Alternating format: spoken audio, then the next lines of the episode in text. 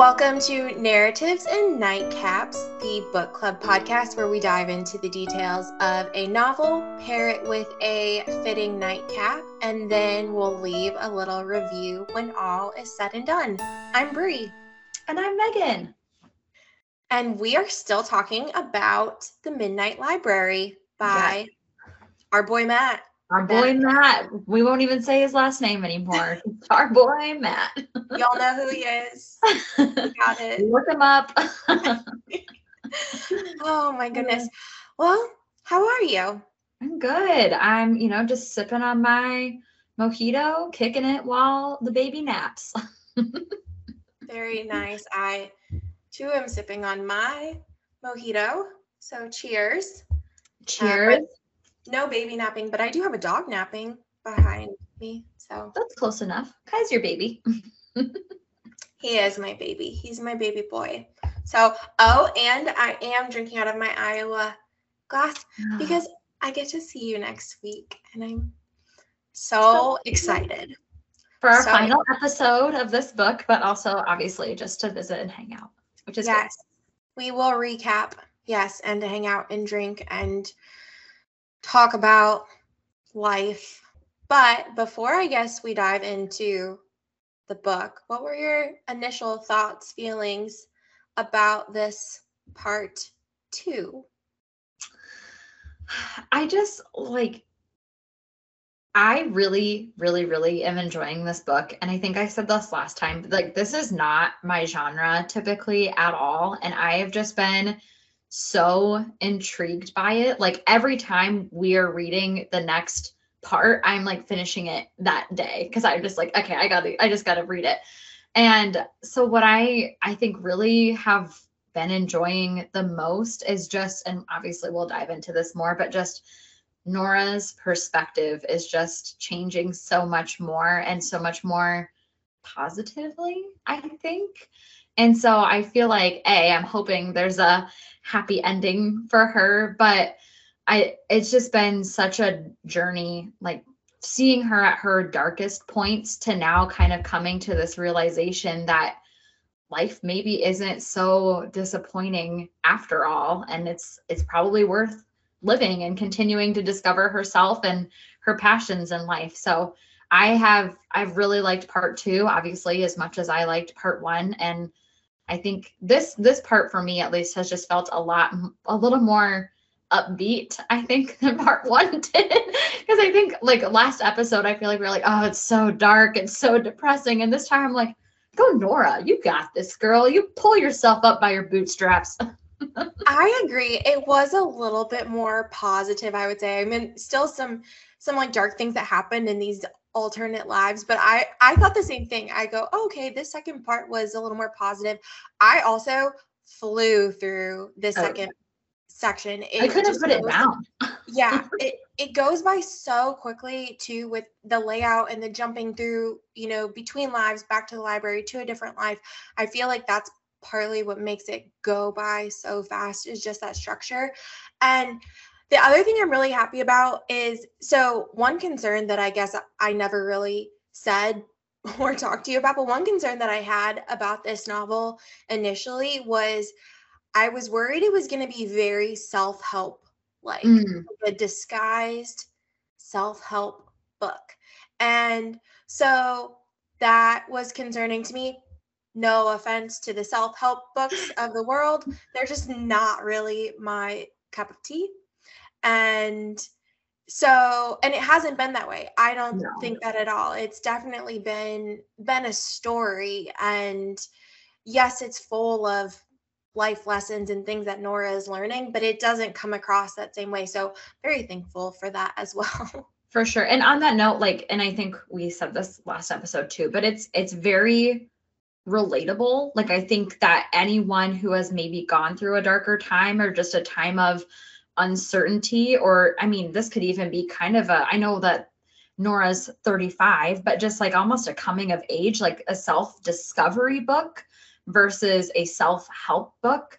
Um in the sense like it's just it's written again so relatably and so well that i think anyone could just pick a portion of what she's going through and realize oh my gosh like i how can i learn from this? Or how how has this affected me that maybe i need to reflect on it? Or i mean uh, the last section we talked a lot about the book of regrets like you know how how can i maybe erase some of those regrets or like forgive myself for some of those things or or whatever the case may be? So i i'm with you. I don't feel like it's a self-help book but i definitely feel like there are lessons and pieces that anyone could relate to and pull out from the book to maybe make improvements in their lives if they wanted to. right. We are learning how to live, as Mrs. Elm sort of says. Yes, so. exactly. Okay, so let's recap part one. So, part one, we covered the beginning of the book up to peppermint tea. And then this one we read started at peppermint tea and read up to um, I don't even have it written down about the dogs or why like why leave this life if you know what I'm talking about. And I'll mention why want another universe if this one has dogs. Thank you. Thank you. Thank you. No, it was dogs. Okay. So recapping that first third.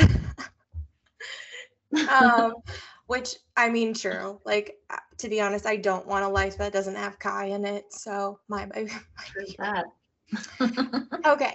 So at the very beginning of the Midnight Library, we know that Nora Seed is going to decide to die.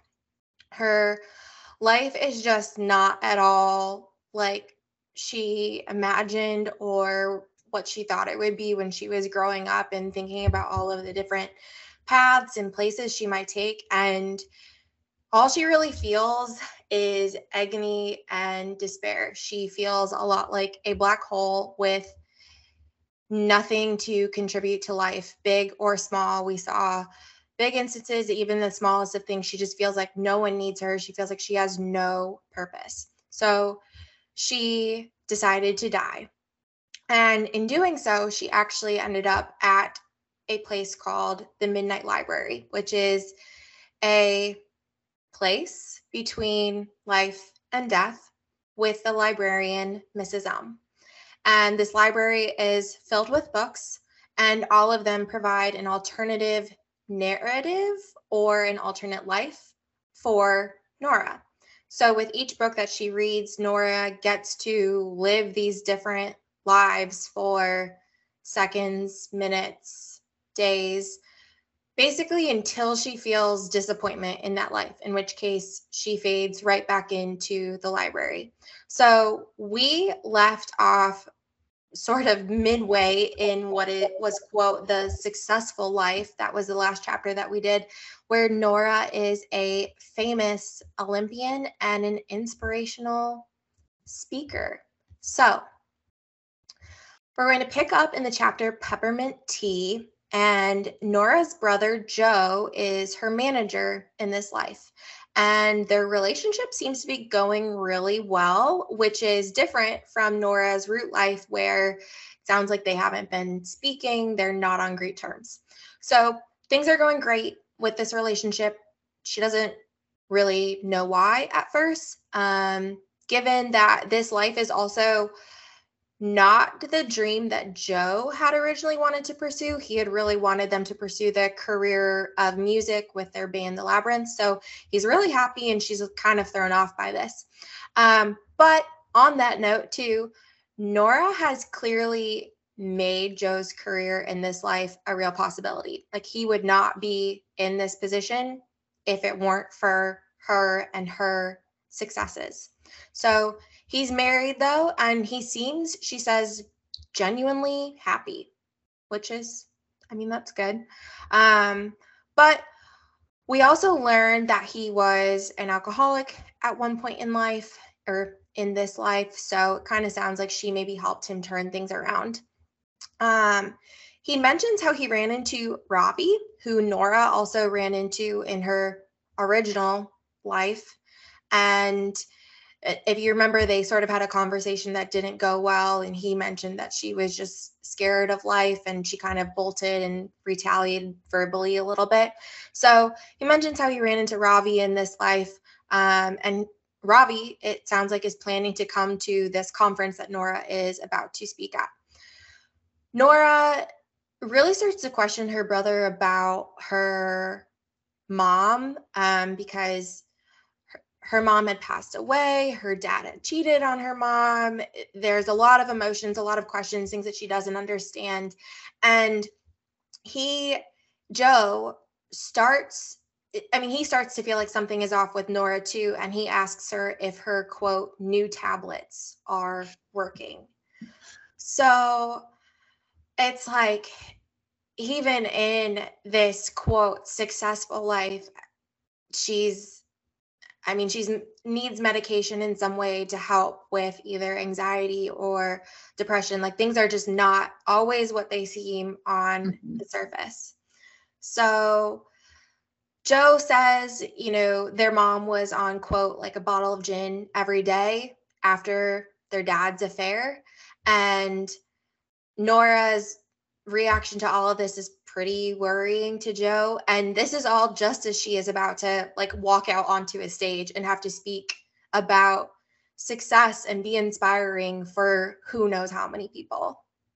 Yes. And if we remember, I mean, she had to, in the last episode, look up a, a TED talk of herself, like being this inspiring person. So now she's faced with oh shit, like I have to go on stage and like actually talk to these people. But imagine just like waking up in this life and all of a sudden it's like, okay, you're on, you know, it's like, what? I can't even, I mean, and of course they're not necessarily like waking up, but just, I mean, to walk into a life where clearly a speech is something you prepare for and she's just like oh i guess i'll wing it.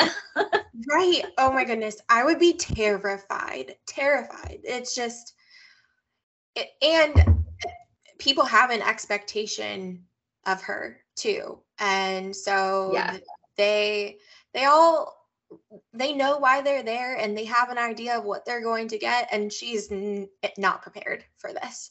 So not to mention like all of the emotions um, and the knowledge that she's gained about her dad and nadia and joe and her mom it's just it's a lot on top of what she's already going through Something else that I didn't realize the connection until you just spoke about it too, that I think is kind of interesting is that in this successful life, two people, her dad and her brother, were both kind of positively affected by her fame in a sense. Like, obviously, it made Joe's career, but I also think, in a sense, like it did help him with alcohol recovery. And then the same with her dad. Like, he saw her being an athlete, being around these athletic people, he also got himself into shape and, was able to, you know, get off medication or prevent whatever disease we knew killed him in the first chapter or in the first section. So I think it's been an interesting perspective too to see that not only is she successful, but she's also kind of made her family as a whole successful in a sense, or at least a portion of them. But then, of course, with every upside. There's the negativity of you know her dad cheated on her mom. Her mom has since passed away. Her mom turned out to be an alcoholic and that's what she ended up dying from. So i just and i never realized that connection because we kind of had those pieces separated too. But hearing you say it out loud i was like dang like she's she's done good things with this life but also like sad things have happened. Right. I mean but uh, such is life too. And i think nora is starting to find that a little bit especially over this section is not this life is obviously by no means perfect and there's a lot that's happened but she is sort of starting to see like the happiness and the pain. And i mean would there really would anyone really be able to find happiness if there weren't also painful things happening right. to them? That's true. So Okay, so next chapter is The Tree That Is Our Life. And I mean, hard to have a book about life and not have a tree metaphor because I feel like that's so common. So yeah. Nora is panicking, of course, as we just said, about having to speak. And she even mentions this to Joe, like, I, I'm not ready for this. I can't go do this. But all he says is, quote, don't let us down. And I really didn't like this. I mean, Joe, happy for you in this life that you have obviously found happiness, but I the pressure that this statement puts on Nora and anyone in this situation. Oh, I rubs me the wrong way. I, I hate when anyone puts a a plural distinction like that on a singular success. Yeah. Because it's all Nora. Like she's the one talking, she's the one drawing the crowd. Joe probably just set it up as her manager. So the don't let us down, that rubbed me the wrong way too. Cause I just I hate hearing that when it's clearly her fame and her success that got them to that point. Right. And it, it's just putting more weight on her too. And uh, I just, no one should ever say that to someone in any no. situation. But so, uh, so as she's like waiting and panicking, a woman says to her that she's sorry about quote stuff in Portugal. So we're also like, okay, what does that mean? Nora doesn't know what she's talking about. And then she's being really ushered onto the stage. I mean, I'd like almost pushed basically. She doesn't want to go. And so she slowly begins to just talk about life and how weird it is that we as humans live such linear lives when they're actually more like a tree. And she goes on about how the how quote the tree is our life. It's like branches and twigs and perspectives different journeys. Um she talks about how she even mentions in her speech how like this isn't this isn't her life in one instance. And she gives them mrs elm's advice about quote the only way to learn is to live. So she talks a lot about how everyone sort of has an idea of what makes a successful life. And in many cases, what you think makes it successful actually doesn't. And this is, as we said, people came with an expectation, and this is not at all the speech that they were there for. And ironically, the only person in the crowd who is smiling up at her is Ravi. So he's there and I mean, seems to be supportive of everything that she's saying. And so to me, I was like, okay, this speech is like really not that bad actually for someone being thrown on the spot. You know, so far you're winging it and it's fine.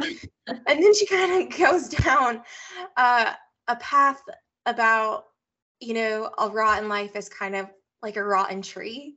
And at this point, Joe is on the sidelines trying to cut her off, you know, telling her to stop. And so as she's saying all of this, like she's realizing it too for herself and she starts to fade away. But before she does, I love that she just tells everyone to be kind and she tells her brother how much she loves him.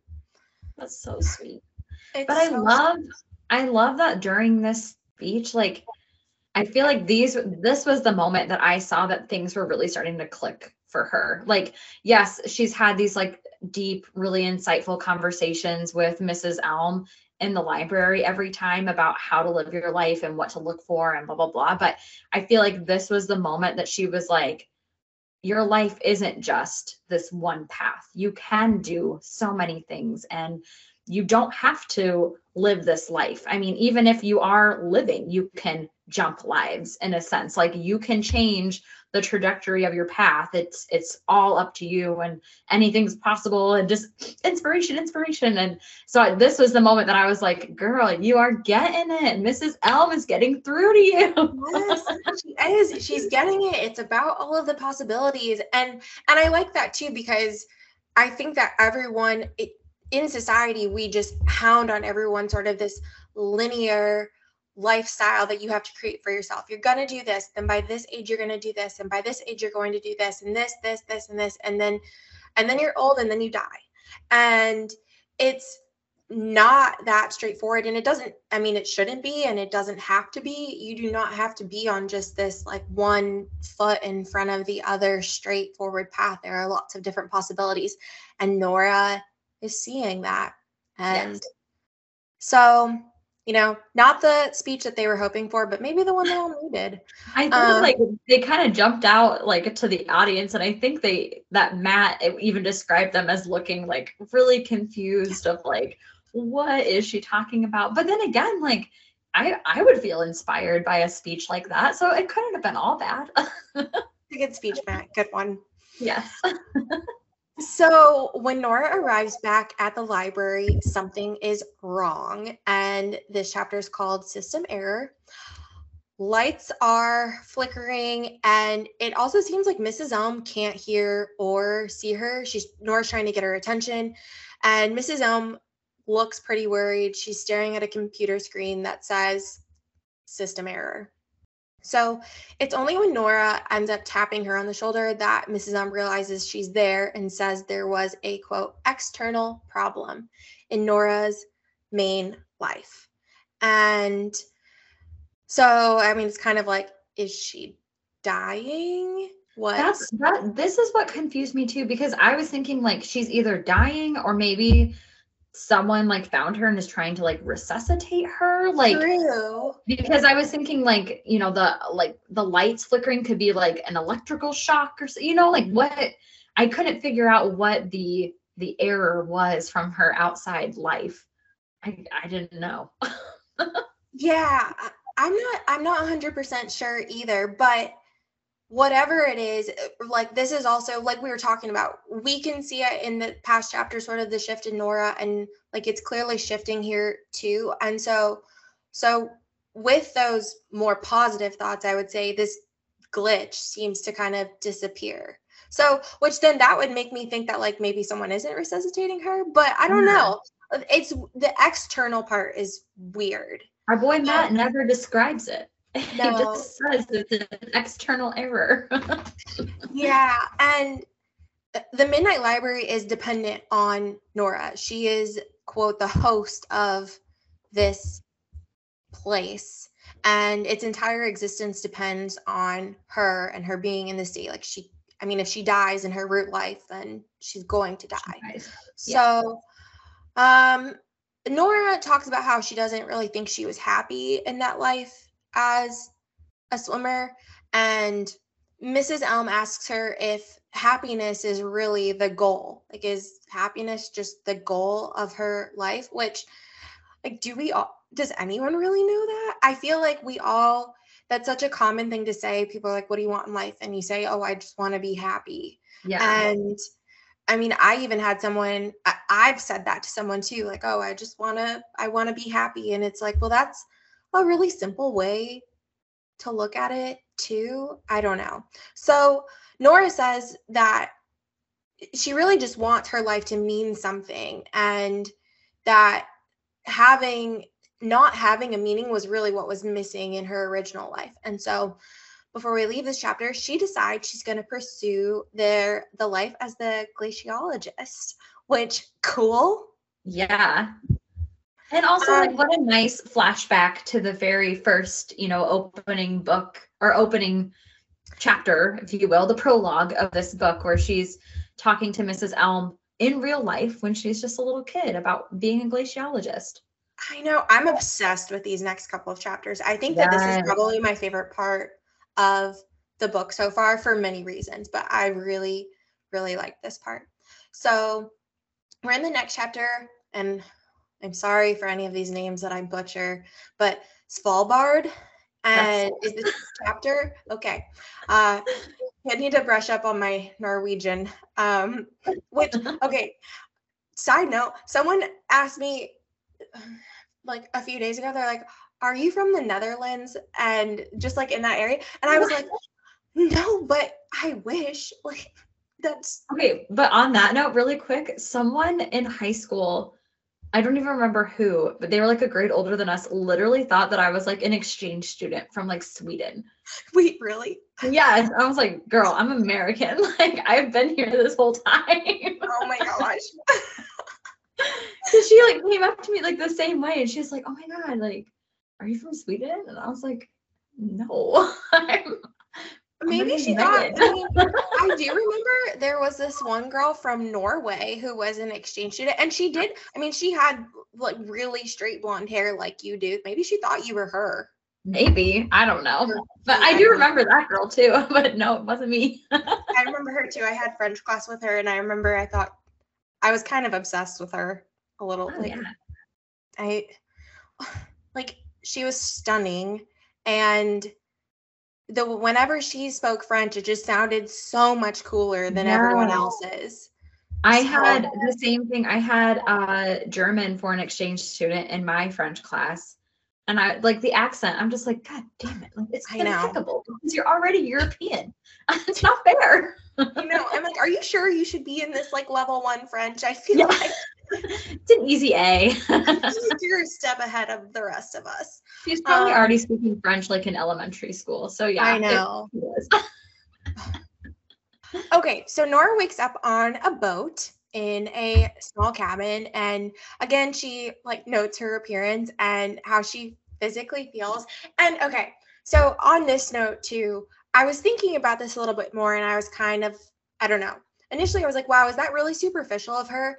And then I thought, well, no, like one, I think that's really natural that you would do that. And eh, any individual knows like how their body feels and when it feels good and what that looks like for them. So I think that that would be really natural. And I, I just find it interesting that it's called out with each life that she thinks about that and how she feels and how she looks. It's and, like a like a personal journal almost of like, oh, today I felt like this. But at the, I mean, like you said, it's not like she was seeking different lives to like, oh, I want to be more athletic and I want to be this. Like she is just like, oh shit, this is how I feel today, or this is how I look. Right. And I also feel like it's a it's sort of how she her first judge of how comfortable she is because mm-hmm. like we all know what how when we feel comfortable in our own body whether that's how it physically feels or what we're wearing what we look like like you can always know what you feel comfortable in. And mm-hmm. so i kind of feel like that's her first indicator of how she's going to almost like a wife. And um, I'm aside from the fact that she's hungover in this one, but right. I mean, okay.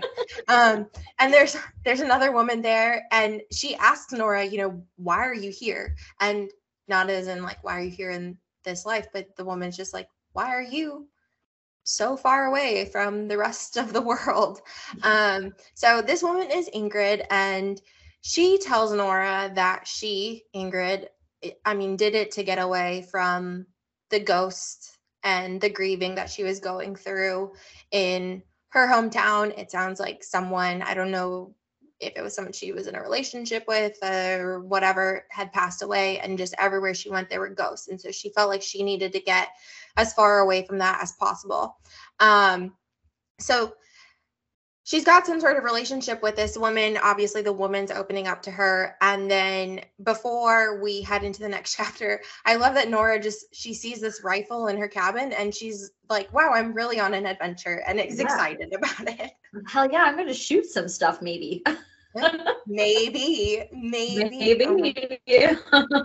I wouldn't know what to do. I would be like, uh, don't give that to me. Didn't it, and maybe I'm maybe I'm skipping ahead, but I feel like wasn't there a, a moment in the book where she had mentioned like having been like into shooting or like had used a gun before? I maybe I'm making that up, but I swear like because I mean we figure out pretty quickly that she kind of knows she does. So I can't remember if if she had said like her dad had taken her in the past or or oh, what. I can't remember, but she does. No, she. You're right. She does. She she's excited about it and she knows what to do with it, which mm-hmm. is more than I can say for myself. okay, so we're now in the chapter Hugo Lefebvre. Is that how Lefebvre? He's yeah. French. Yeah and uh, Nora is just having her breakfast in the dining hall with other people that are there. And a man sits by her and he eventually introduces himself as Hugo. Um, it kind of seems like he studied her beforehand and he already knows that her name is Nora. So he starts to talk to her about a paper that she wrote in this life.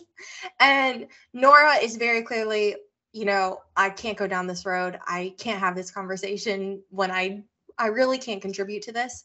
And so she's she's trying to brush him off and is, you know, she's like, quote, vodka has stolen my memory. And what a nice way of saying she's hungover. I know. he keeps pushing her though and questioning her and it's all very odd, I would say. And then he's, you know, casually like, So I heard you got the short straw of the day. and that Nora is going to be the quote spotter. And he's she's like, "Yep, that's me. I am that's my job today." And he goes, "Okay, good luck." And well, like so at, at first I thought maybe it's positive, like maybe they're whale watching or something. that would be nice. I'm sure that there's like cool. killer whales out there or something. I mean, you're in like the Arctic. so that would be really cool. But no, that's not no. what she's doing. It's much scarier. And so in the chapter Walking in Circles, we find out that this means that Nora, um, along with her rifle and a saucepan and ladle and a flare gun, I should say, she is going to be on the lookout for polar bears. So the other scientists are going to head out and do their science things and learn about glaciers. And Nora is going to walk around and be on the lookout for polar bears because they're beautiful and poor things are losing their homes, but they're vicious. And I mean, with their food supply down because humans stink, um, the, uh, you know, Nora herself could be a really great dinner or snack. So, also really boring. Like there's nothing out there. And so in all of this, she's like, she's really she's questioning her choice in this life. I think that's so funny and she's like, I could have gone anywhere, and I'm here in the freezing, freezing, freezing in circles. yeah, and and she she does think a little bit too about solitude and how the different and the difference between solitude in this life that she's found herself in and solitude in her root life and how in her root life it was you know a lot of like loneliness and she sort of saw her solitude as the problem. And here it's it's definitely a, more of a feeling of peace. Mm-hmm. um she also recalls ash who if we remember he was the man who told her about her cat dying. And so i just bring this up because i feel like there are just these random mentions of him. And so i i feel like he's going to come back. And so she does she recalls this conversation that she'd had with him in the hospital back when her mom was there and they had talked a bit about social media and how quote he believed that more people were connected on social media the lonelier society became. And i feel like that's so true. Even i mean you're doing it now too like doing social media for work and for my job is one thing but when it comes to actual like personal social media i just don't really care for it because i don't like the impact that it has on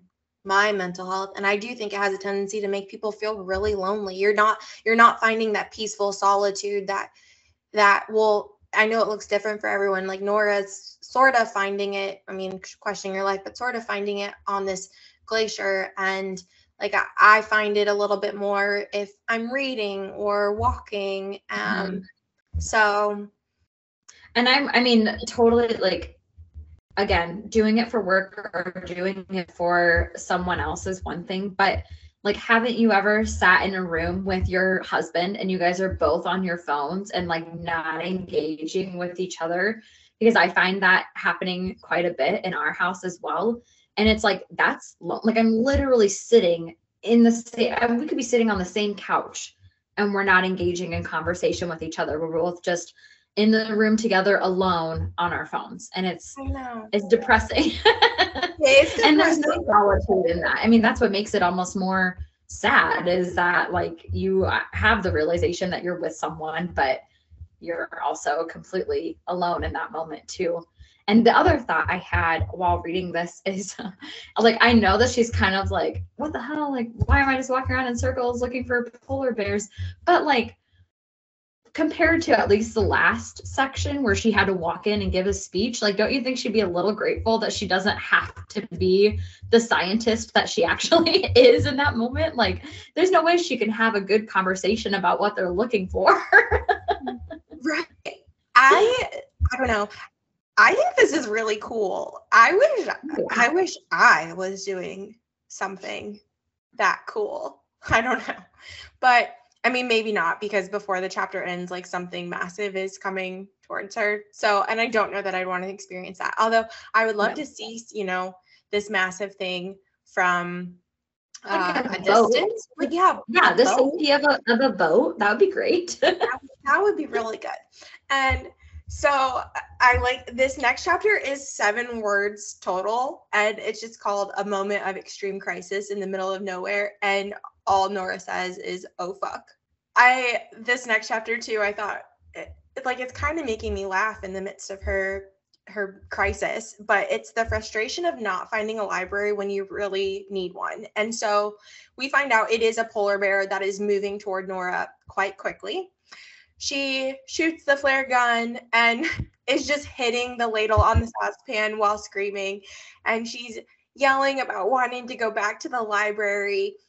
Um, I mean, over and over and over again. And then in the midst of all of this terror, she realizes she doesn't want to actually die. This is a real situation. Something is coming toward her. She could die, probably a pretty painful death. And she realizes here that that's not what she wants. And this thought alone becomes so much bigger than her terror and being scared. And so she just continues to bang the pan. And eventually the bear heads back into the water because if you read it, you would know that bears are afraid of the sound. And so crazy. That would be, oh, I would literally be shitting my pants.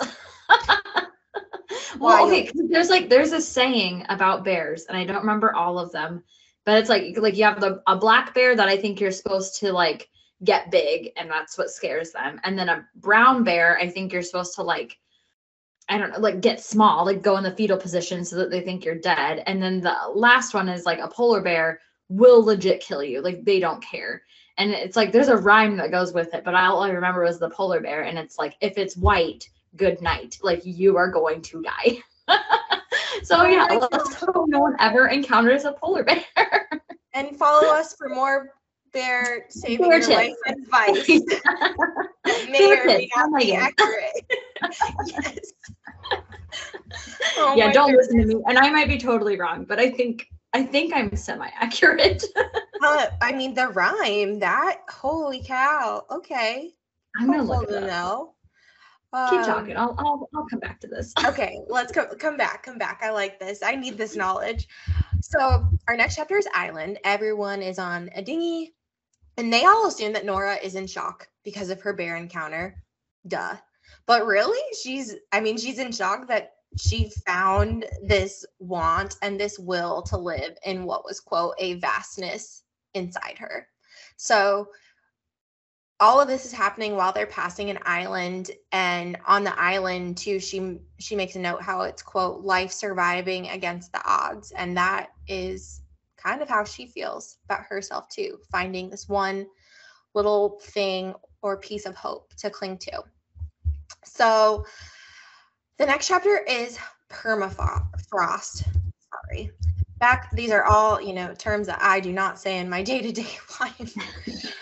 Back on the main boat, Nora, I mean, she can't tell her colleagues how she's really feeling, how she's actually really grateful for this bear. And she makes note that while this life is, quote, intense, it's also showing her that her original life was very boring. And I mean, to be honest, I would argue that a lot of people's lives are probably quite boring in comparison to this. And so she starts to think back to her parents and their lives. And I didn't want to go into like the details of all of that, but ultimately, the big conclusion that she comes to is that, I mean, she loved her parents, quote, more than she ever knew. And she forgives them for everything. And it's, like the permafrost that is thawing and part of the reason that all of these scientists are there nora seems to be thawing in a way as well. And again like i just i love that like we are we're seeing her crack in a sense. Yes. like he is finally coming to this maybe life really is worth living kind of thoughts. And like to forgive those regrets and to forgive people that she felt hurt by, or maybe people who she felt caused her life to go down certain paths. And I feel like we've seen a lot of that, obviously, building even from peppermint tea, but like sh- she's really starting to let the teachings of Mrs. Elm and just her life kind of sink in and finally feeling that she she really could be living a good life after all. She could. She yes. could be so many things. She could be whatever she wanted to be. And I feel like in a sense, and I'm sure we'll get to this like toward the end of the chapter, but I'm so art toward the end of the book, but I'm so curious like what life she'll end up choosing or like if she does kind of snap out of it because I would be so curious from all of these teachings what she decides to pursue. Like I don't feel like it's too late for her to start a new chapter in her real life if she's able to get out of this library. Yeah, it will be really interesting. And I mean on that note too what you're saying it it's is uh I mean sort of showing anyone how like you could sort of start at any point and yes. start anew. So all right, so this is this chapter is one night in Longyearbyen. Nicely said. I I was like long. I like had to like do it each segment. Long year bien. I'm I'm sure someone from there can say it much more eloquently. Um, I did look it up though because I wanted to see pictures of this place, and not gonna lie, it looks really cool. the The cold doesn't bother me, so for me, I, I thought, wow, this seems like a really neat place to visit. Um, yes, but just visit though, not live. oh no, not, not not my thing to live. There's only like a thousand or two thousand people I think that live there. It's hmm. tiny, hmm. but um, I didn't go onto the website, but there were there were things when I was just doing a random search for it. There were like tourism and Longyearbyen, and oh, so nice. Clearly, people go. Um, It is the world's northernmost town. And oh, maybe so, we should book a trip. I know. Let's go. Let's go. Oh my gosh. Maybe, but let's do other things like while we're there, not just go to Long. Yes. Um. Yes. so, so Nora thinks about how you know what her her career path in this life. Although it honestly, it's kind of a bit depressing because it's. I mean, she's just basically figuring out like what climate and what people are doing wrong and the impact that that is having on the world. But despite all of that she says quote there was purpose there was meaning which is i mean that's what she was saying she was looking for in her original life or at least that's what was missing from her root life.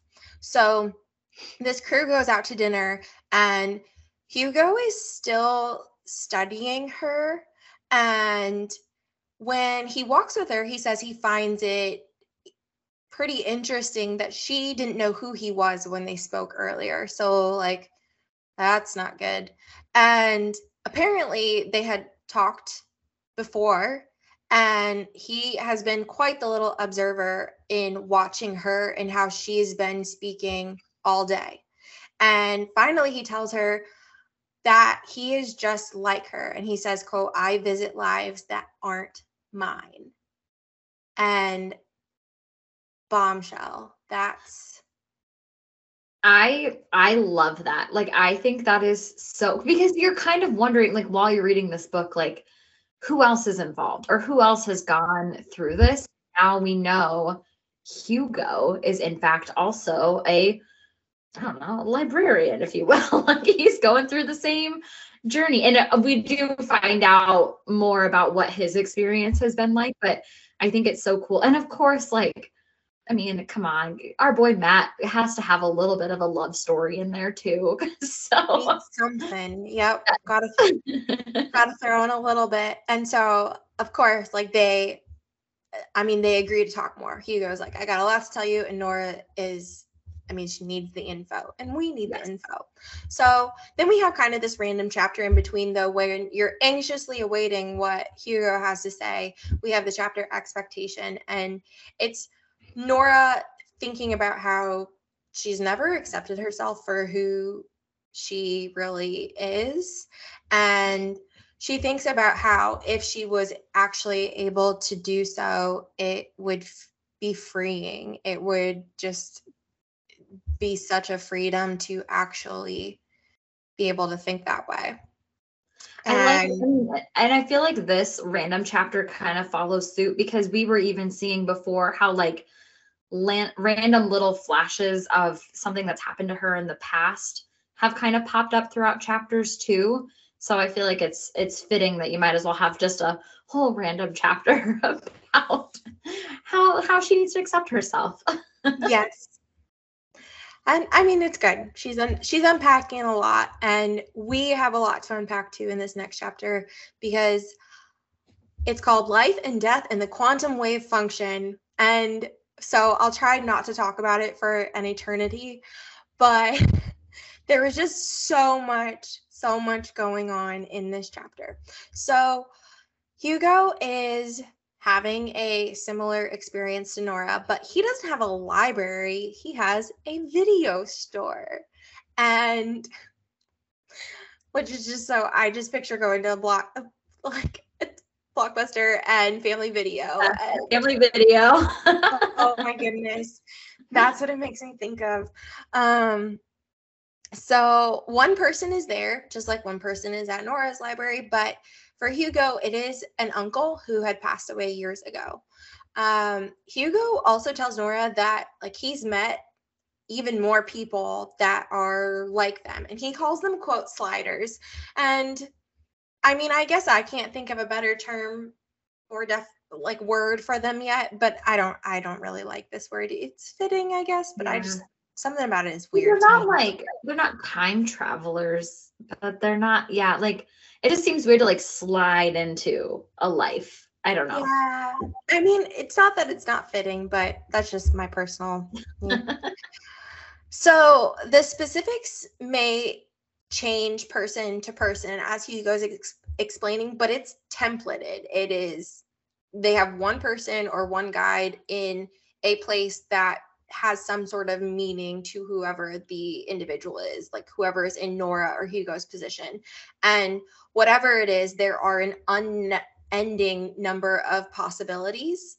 Um, the only one that I, so I didn't understand, I was like, okay, I get the library, I get the video store, I get the art gallery, but they also mention a restaurant and they're like unending meals. And not that that doesn't sound fantastic but I just don't know how that could be as in like I, I don't know. I was like, well, so what do you mean unending meals? Like the person sits down and they get a meal and then they're transported to a different world and they're like having dinner. I don't I just was not that's not well, clicking in my head. And like with each book or with each video or even each art piece, I'm sure that it's more representative of like that person. Like each book Nora's reading is a book of her life.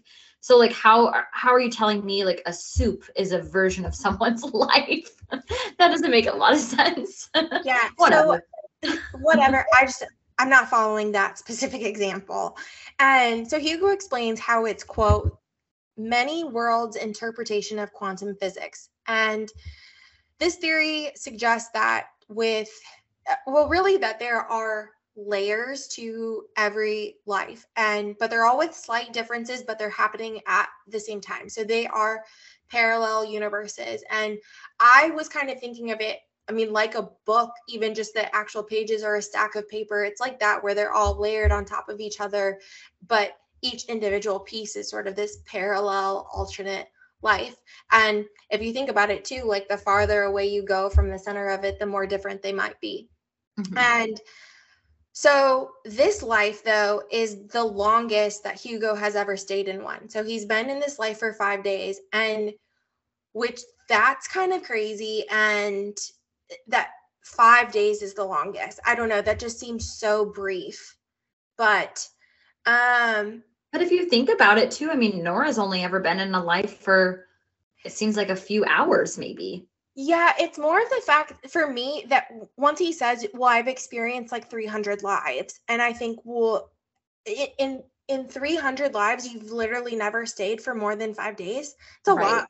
That's a lot of lives, and and that's a lot of like. I mean, if his template is similar to Nora's, then it's also a lot of disappointment. Yeah, that's true. That's true. That is a lo- it's a lot of disappointment if his 300 times disappointed in a life. right. although it although it doesn't necessarily I mean we I don't think we ever find out, but it doesn't mean that he also committed to well, I don't know. He, he, he said he was having an aneurysm. Yeah. Oh, you're right. You're right. Yeah. But he and does, I don't know if he's in a coma or right. But he does say you, you still even then thinking about it out loud, like whether or not the person did the action that put them in this state, he says all of the people that he's met have had deep regrets in life. So even though he had an mm-hmm. aneurysm and is in a root life somewhere, it, he obviously was quite disappointed in his, in root, his life. life. Yeah. Yeah.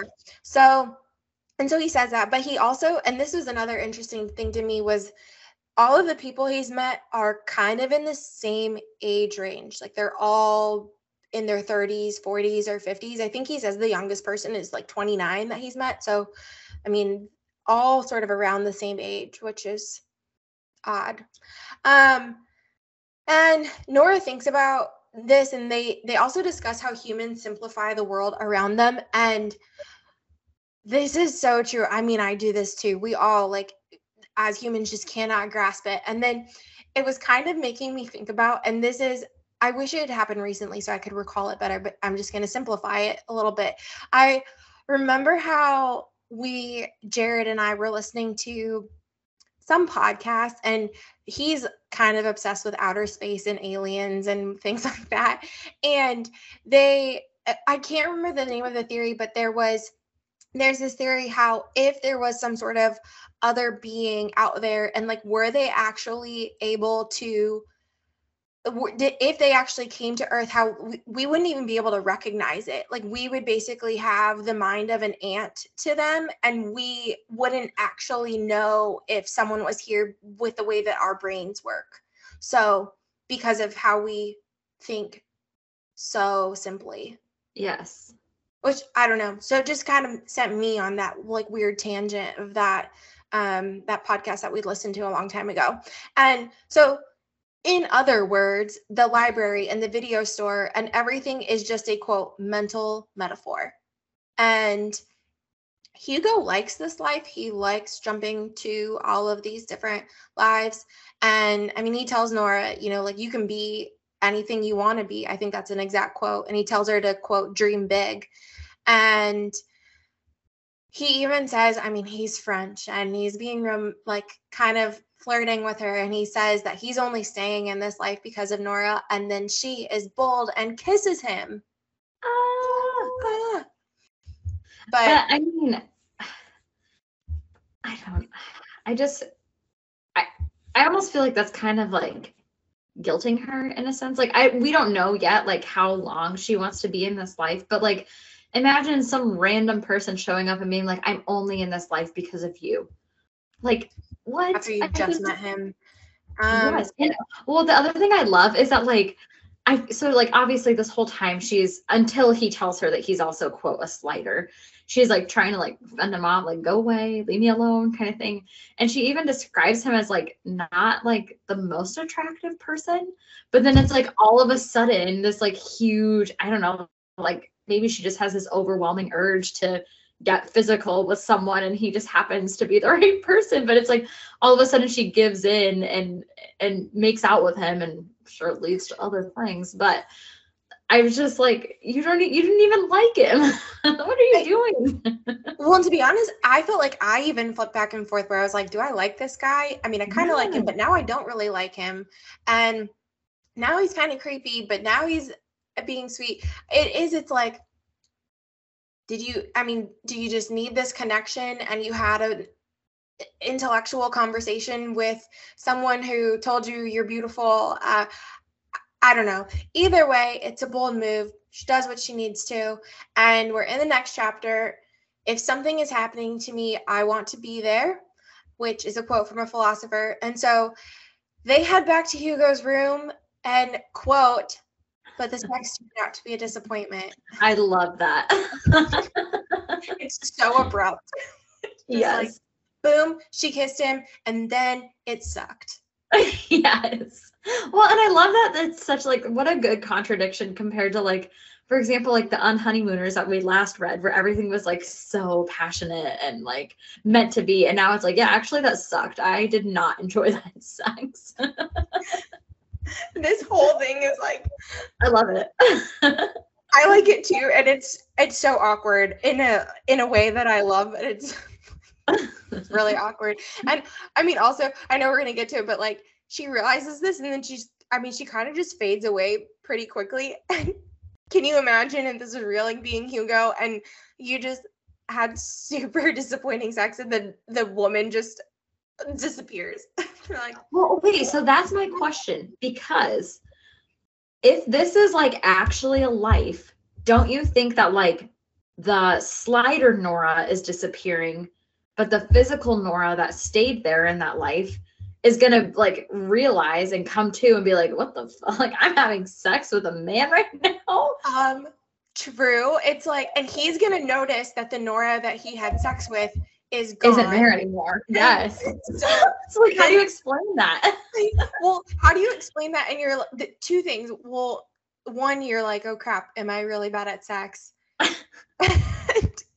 and then two, how do you tell this other person who's basically a new person what is happening? I mean, yeah. do you bring it be like, oh, that vodka again, you know? Right. Like, oh, we were so drunk. And like yeah. now he pretends he's drunk. I don't know.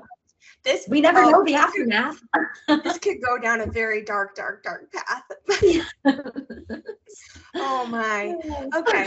But we don't go there. We don't go there. Um Nora has disappointing sex and we also know it's disappointing because her mind starts to wander and she recalls like another philosopher and she i mean she thinks about how maybe going through all of these 300 lives or so that he's done has probably affected Hugo in a way that like he can't form a real attachment with anyone or any place or anything. I mean, he can have these intelligent conversations, but when it comes to actually having a connection with someone, can he really do that? And then, like we said, she's gone. Yep.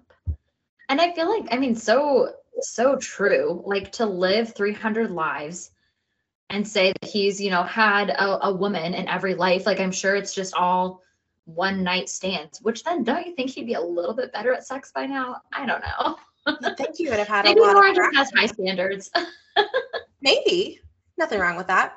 Good for her. Um, so she is back in the library. This is the chapter God and Other Librarians. Nora asks Mrs. Elm if she is God, and all Mrs. Elm replies is that no, she's the librarian of the Midnight Library. And Nora, so it's funny because Nora acts as though she's a bit irritated by the whole like bear thing and almost dying thing. Um, because if she were to actually die in an alternate life, like she would really die. And but Mrs. Elm calls her on it and you know finds it interesting because she also saw how her attitude about dying changed. So like she can act irritated, but it really had a huge impact on her on what she was thinking about this. And she talks about how the book of regrets is also changing because fewer regrets are listed. And so Mrs. Elm tells Nora to choose her next life carefully because the Midnight Library won't be around forever, is basically what she says. And so Nora is choosing a life with music because something she's always been passionate about and she wants to know what it would be like to pursue that career. And the next chapter is appropriately named Fame. So this is another situation. Yes, this is another situation where I would be so terrified if I ended up in a life and all of a sudden someone wanted me to go sing. And uh, yeah. I especially like because I mean she was only in that band in a certain you know portion of her root life. And like to be famous now, they're probably playing songs that she's never even heard of yet because she hasn't written them yet. So it's like, oh my God. It's the same thing with the speech. Yeah. Like walking on stage and just like totally blank. You have no idea. yeah. She doesn't know where she is, what I mean, nothing. Um, but she's with Ravi and the Labyrinths, and they're in Brazil. I mean, they've made it. And they're getting ready to play the encore. And sounds like they have a set song that they normally do for the encore. And she's like, she's like, oh crap, I need them to choose a song I actually know and can play.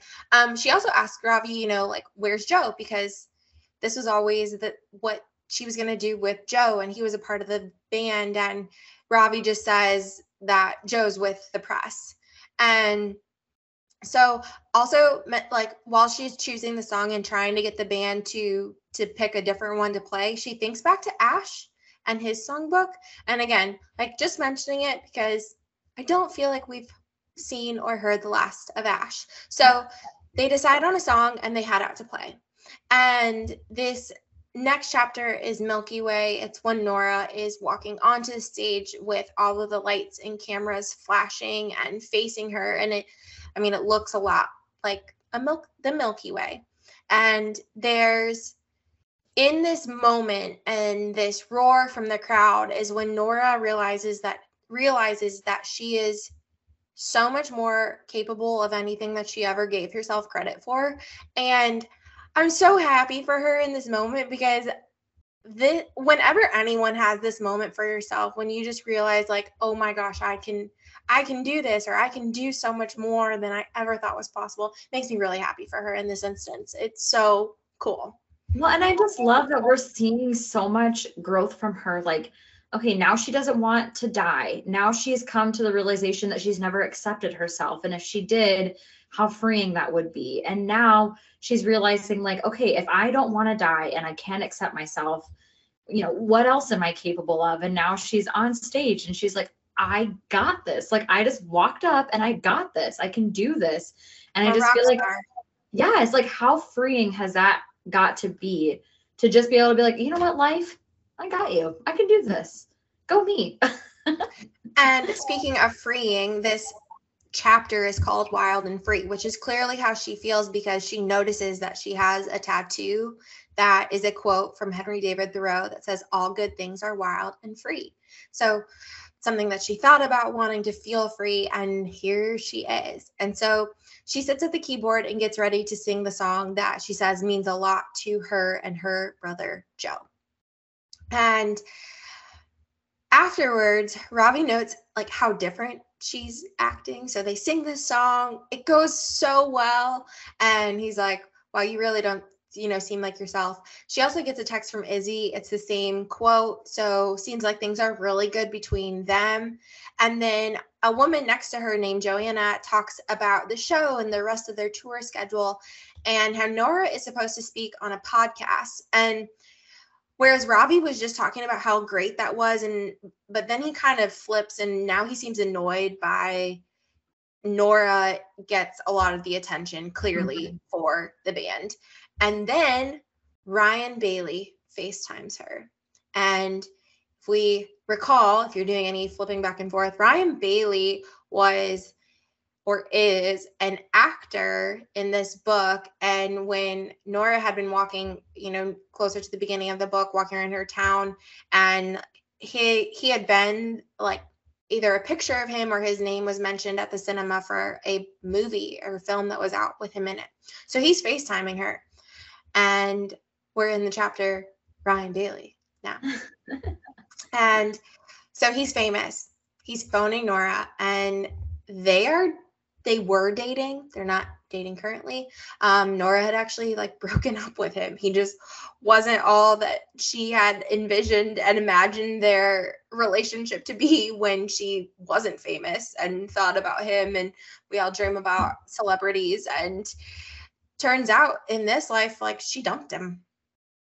Good for her. And wasn't he like, maybe I'm getting this wrong, but wasn't he like drinking in a hot tub or something like FaceTiming her? I oh yeah, I'm just drunk in a hot tub. Like, hey, just trying to catch up. we're still friends, right? And and like look where I am. I'm in Mexico. And I like that she's kind of she starts to question him a little bit about the way that she'd always thought like, oh, if I ever dated Ryan Bailey in her mm-hmm. original life, like what their conversations would be like. And he has no he's like what are you talking about i yes. oh i probably did that for the press i don't even know yes because he was saying like I, I think like philosophical quotes that Yeah. she was like familiar with. So of course she's like, oh, like when you said this, and he's like, oh no, I was just schmoozing the press. Like that's I probably I don't even know what you're talking about. so again, like, but I love that this like that moment for her isn't necessarily like a disappointment from this No. life. Like I feel like she, we've seen her grow so much that like, oh, I'm not dating a celebrity. Like that doesn't make her fade to black anymore. if anything, she's proud of herself and which shows that growth. And so this next chapter is a silver tray of honey cakes, and which is apparently a Brazilian delicacy.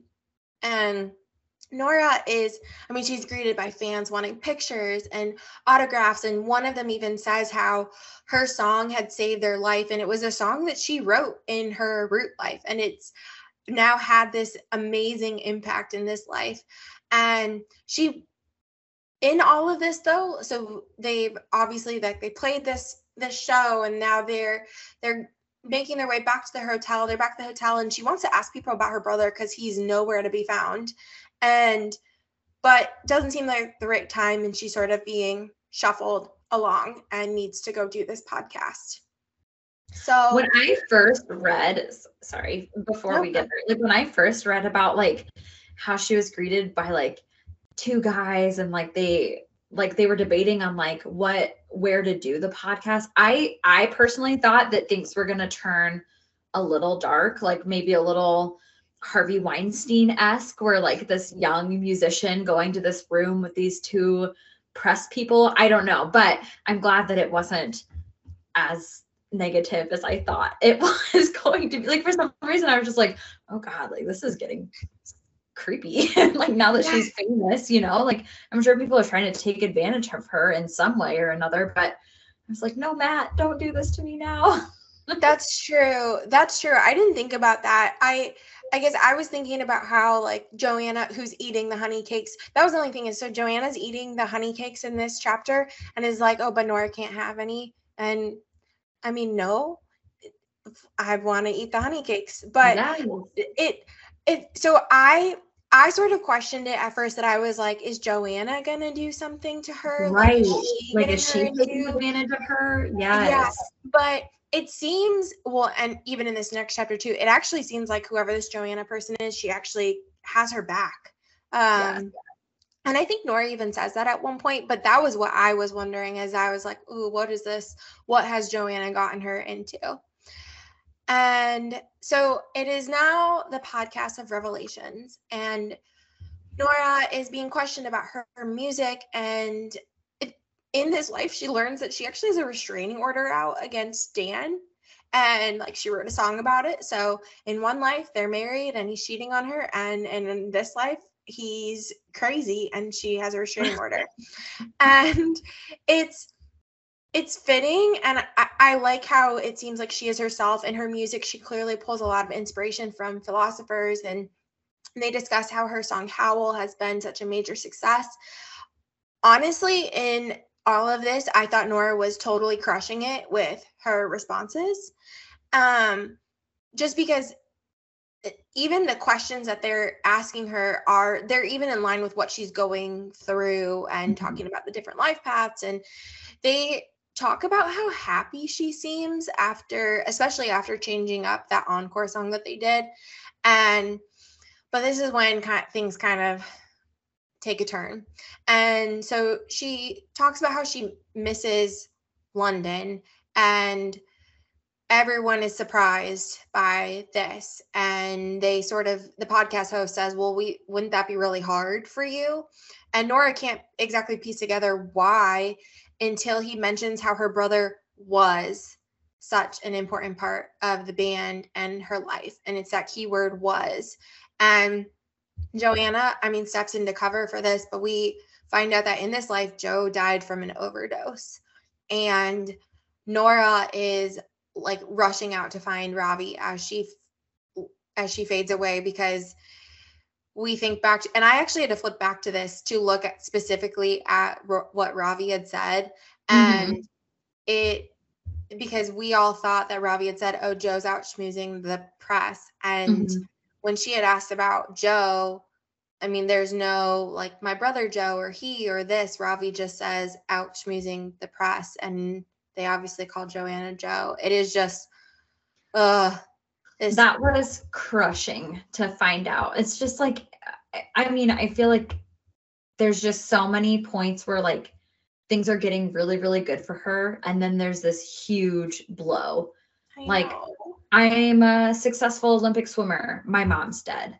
I'm, you know, in Australia doing this thing that Izzy and I wanted to do. Izzy's dead. I'm in my root life. My cat's dead. Like everything is dying around her. And I, I just surrounded by a lot of death. Yes, but I love, I mean, it's it sucks and like that's horrible. But I do love that it's like every time she learns of something like that, it just kind of makes her stronger in a sense too but it is kind of crazy to me how like throughout this whole book no one talks about grief necessarily with right. all of this death around her like there's no moment of pause i mean she gets she gets pissed she gets sad but there's no moment of like actual grief like oh my god my mom is dead like i can't there's nothing i can do to like get her back in my life or whatever there's just no it's just like she accepts it and then goes back to the library because it sucks Yeah. so maybe that, oh my God, maybe that maybe the library is kind of a symbolism for grief too. Look at that. Could be. I don't know. Maybe I'm just pulling out of the air. no, no. I I think they're all put there and and we grasp at them, but I think they're intentional. Matt's Matt's done a good job with all yeah. of that. So yes. Before we get to the library, though, we do see the lyrics for Howl and I didn't really go into the details of them, but I, I thought they were really beautiful. And like, kudos to Matt. I mean, boy can write a song. It, right. I mean, yeah, for being an author of a book, he like actually wrote a full on rock song in a sense. Like, I'm sure yeah. that that's what, like, whenever I see things like that, though, do you ever try to put music to it, like what you think it would sound like? Oh, all the time because I'm like, I wonder, like, again, if this were to ever be a movie, like, what would that soundtrack be? We better get to hear Howl if I it know. does. I know. But yes, um, the, the lyrics were beautiful for sure. Was. So this is Love and Pain, the chapter, and Nora is pissed. She wants everything to stop, or at least that's what she says. I mean, she says it's all too painful. And with each life, it seems like a different person is hurt. Or like we were just saying, it is almost like death. There is a different death in nearly every life, nearly everyone, um, mm-hmm. except for maybe like the pub. Um, and that's the death of her marriage. I was just gonna say, but that's the death of her marriage. So, yep. and so in this, the library starts to shake again. Seems like we're going to have another system error here because Nora is the reason for its existence. And Mrs. Elm tells her, you know, remember the polar bear and remember how it felt to want to live. And so then we get, you know, another metaphor for life, and this time related to chess and sort of, you know, like the messiness of it, but Mrs. Elm says the game is never over until it's over. And she brings up a memory of Nora's with Joe and Ravi, actually, who um, it sounds like someone had challenged her to like swim in a river. And all of a sudden, it is like half library and half memory. And she's watching this memory.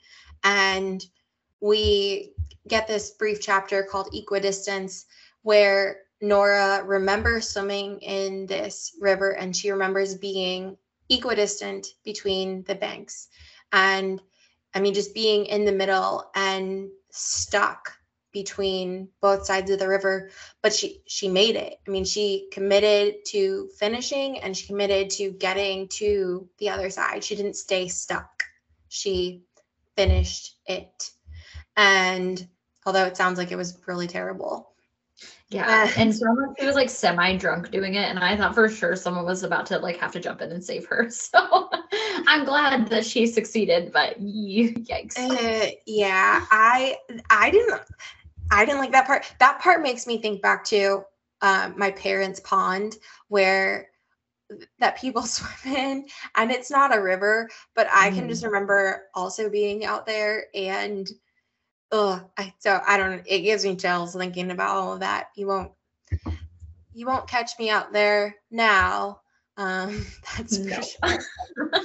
um so the next chapter is someone else's dream and Mrs. Elm reminds Nora about how she, you know, she found that peace inside of her to keep going when she was in the river and she found that peace inside of her with the bear this even if it's small she'd found this little piece of hope and through all of this she also starts to realize that every life that she has experienced through this has really been someone else's dream um like dan is the pub dad was swimming music was joe um even the the glaciologist was in a way Mrs. Elms.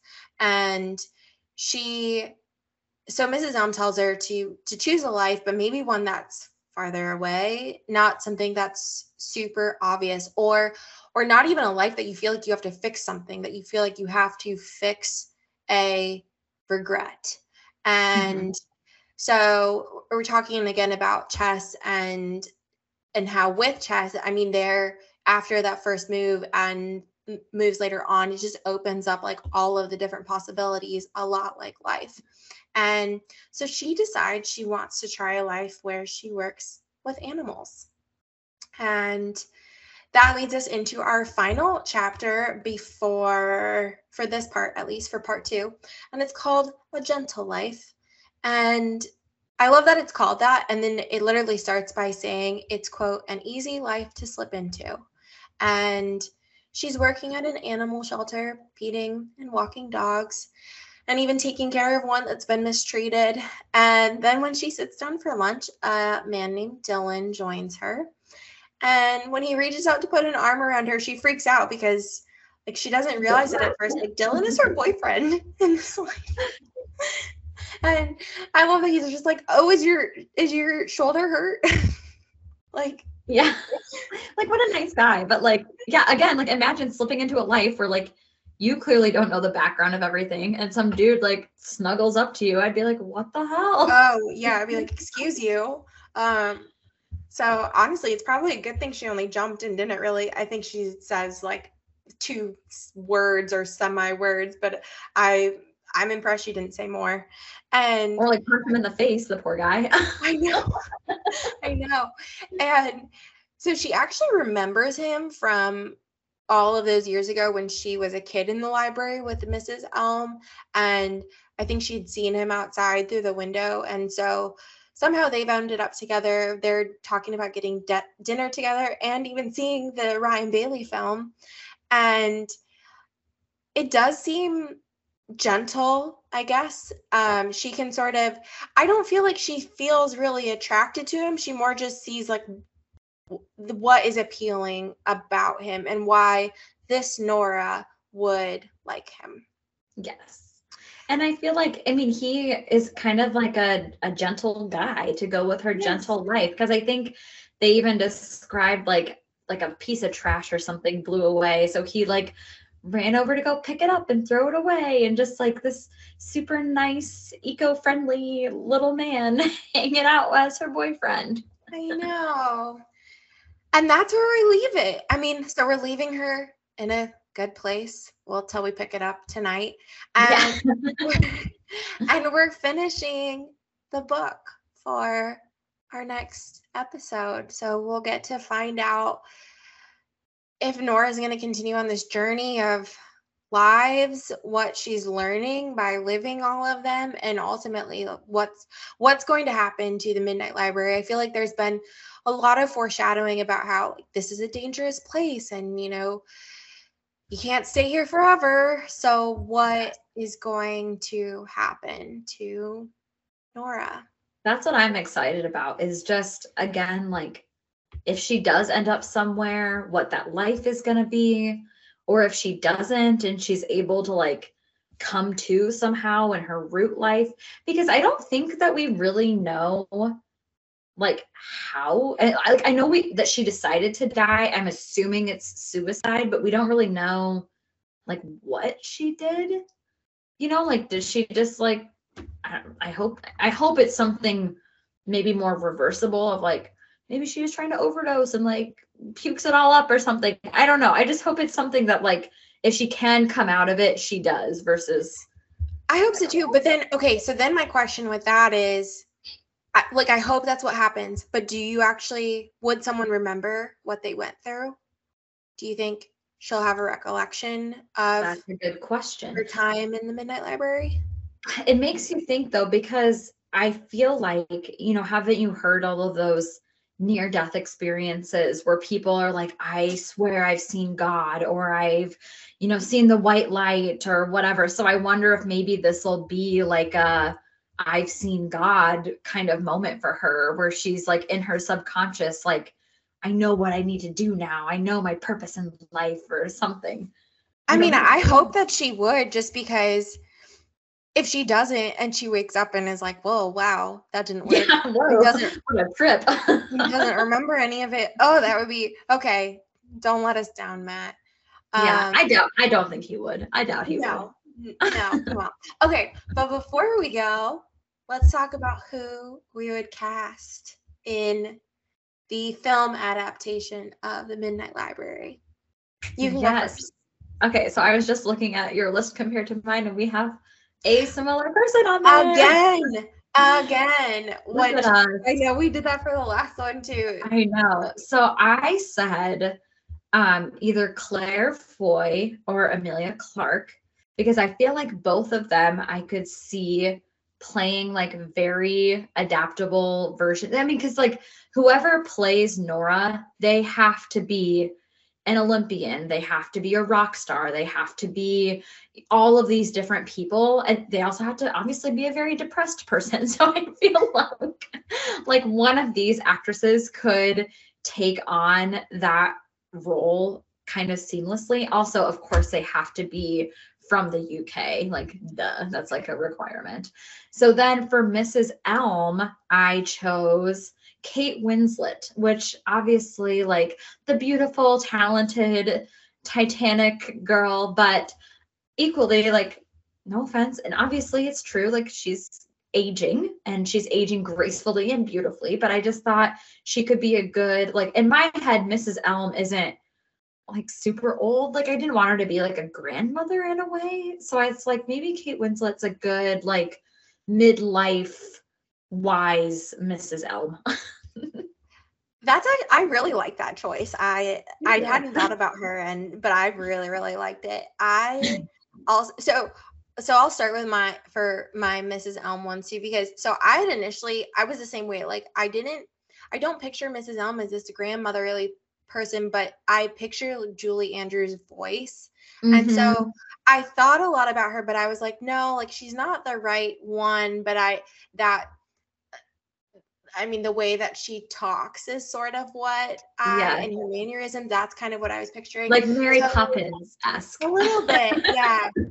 Um, and so I actually thought of Emma Thompson for Mrs. Elm. Oh, Um, and then for Nora, I also said Emilia Clarke. I love her, and I feel like. I feel like she would do a really good job of encompassing all of the different paths and emotions. And then I also said Emma Watson. And That's a good choice too. I did not think of her because I mean, and Emma Watson could be good because she's done, and I guess I don't remember. Uh, Emilia Clarke has too. I was gonna say they've done some musical pieces too, because like obviously they need to be able to sing, yeah, you know, for the rock star life. So those, I think these are all good choices. Come on, Matt, make this a movie. I know. I was trying to look it up and I felt like I saw one like random article, but it didn't look very Legit. legit. so I I was like, okay, maybe not. Someone that was just someone else fantasizing about wanting this to be a movie as well. Yes. So, Yes. all Okay, right. but before we leave, I did find that bear quote I was talking Yes. about. Us, give us all the insight on what to do. Okay, so it can be simplified to the three bear types. If it's brown, lie down. So if it's a brown bear, lay down, play dead. If it's black, fight back. So that's where you like get big if it's a black bear, because black bears are usually more scared of you than than you are of them. I mean, still scary, but obviously whatever. And then again, if it's white, good night, you dead. Like you have no chance. that's that is that's the bear bear terminology. okay, that's I mean kind of helpful and I like it and there you go. I guess make sure you have a pan and a ladle and maybe and a flare gun. Yep.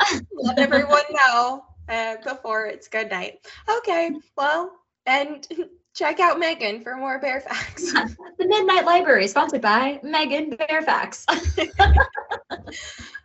All right. Until next time. Bye. Thanks for listening. Music for this podcast was created by Remington Haynes. Join the conversation by emailing us at narrativesandnightcaps at gmail.com or visit our website, narrativesandnightcaps.com. Until next time, we hope you're enjoying a wonderful narrative.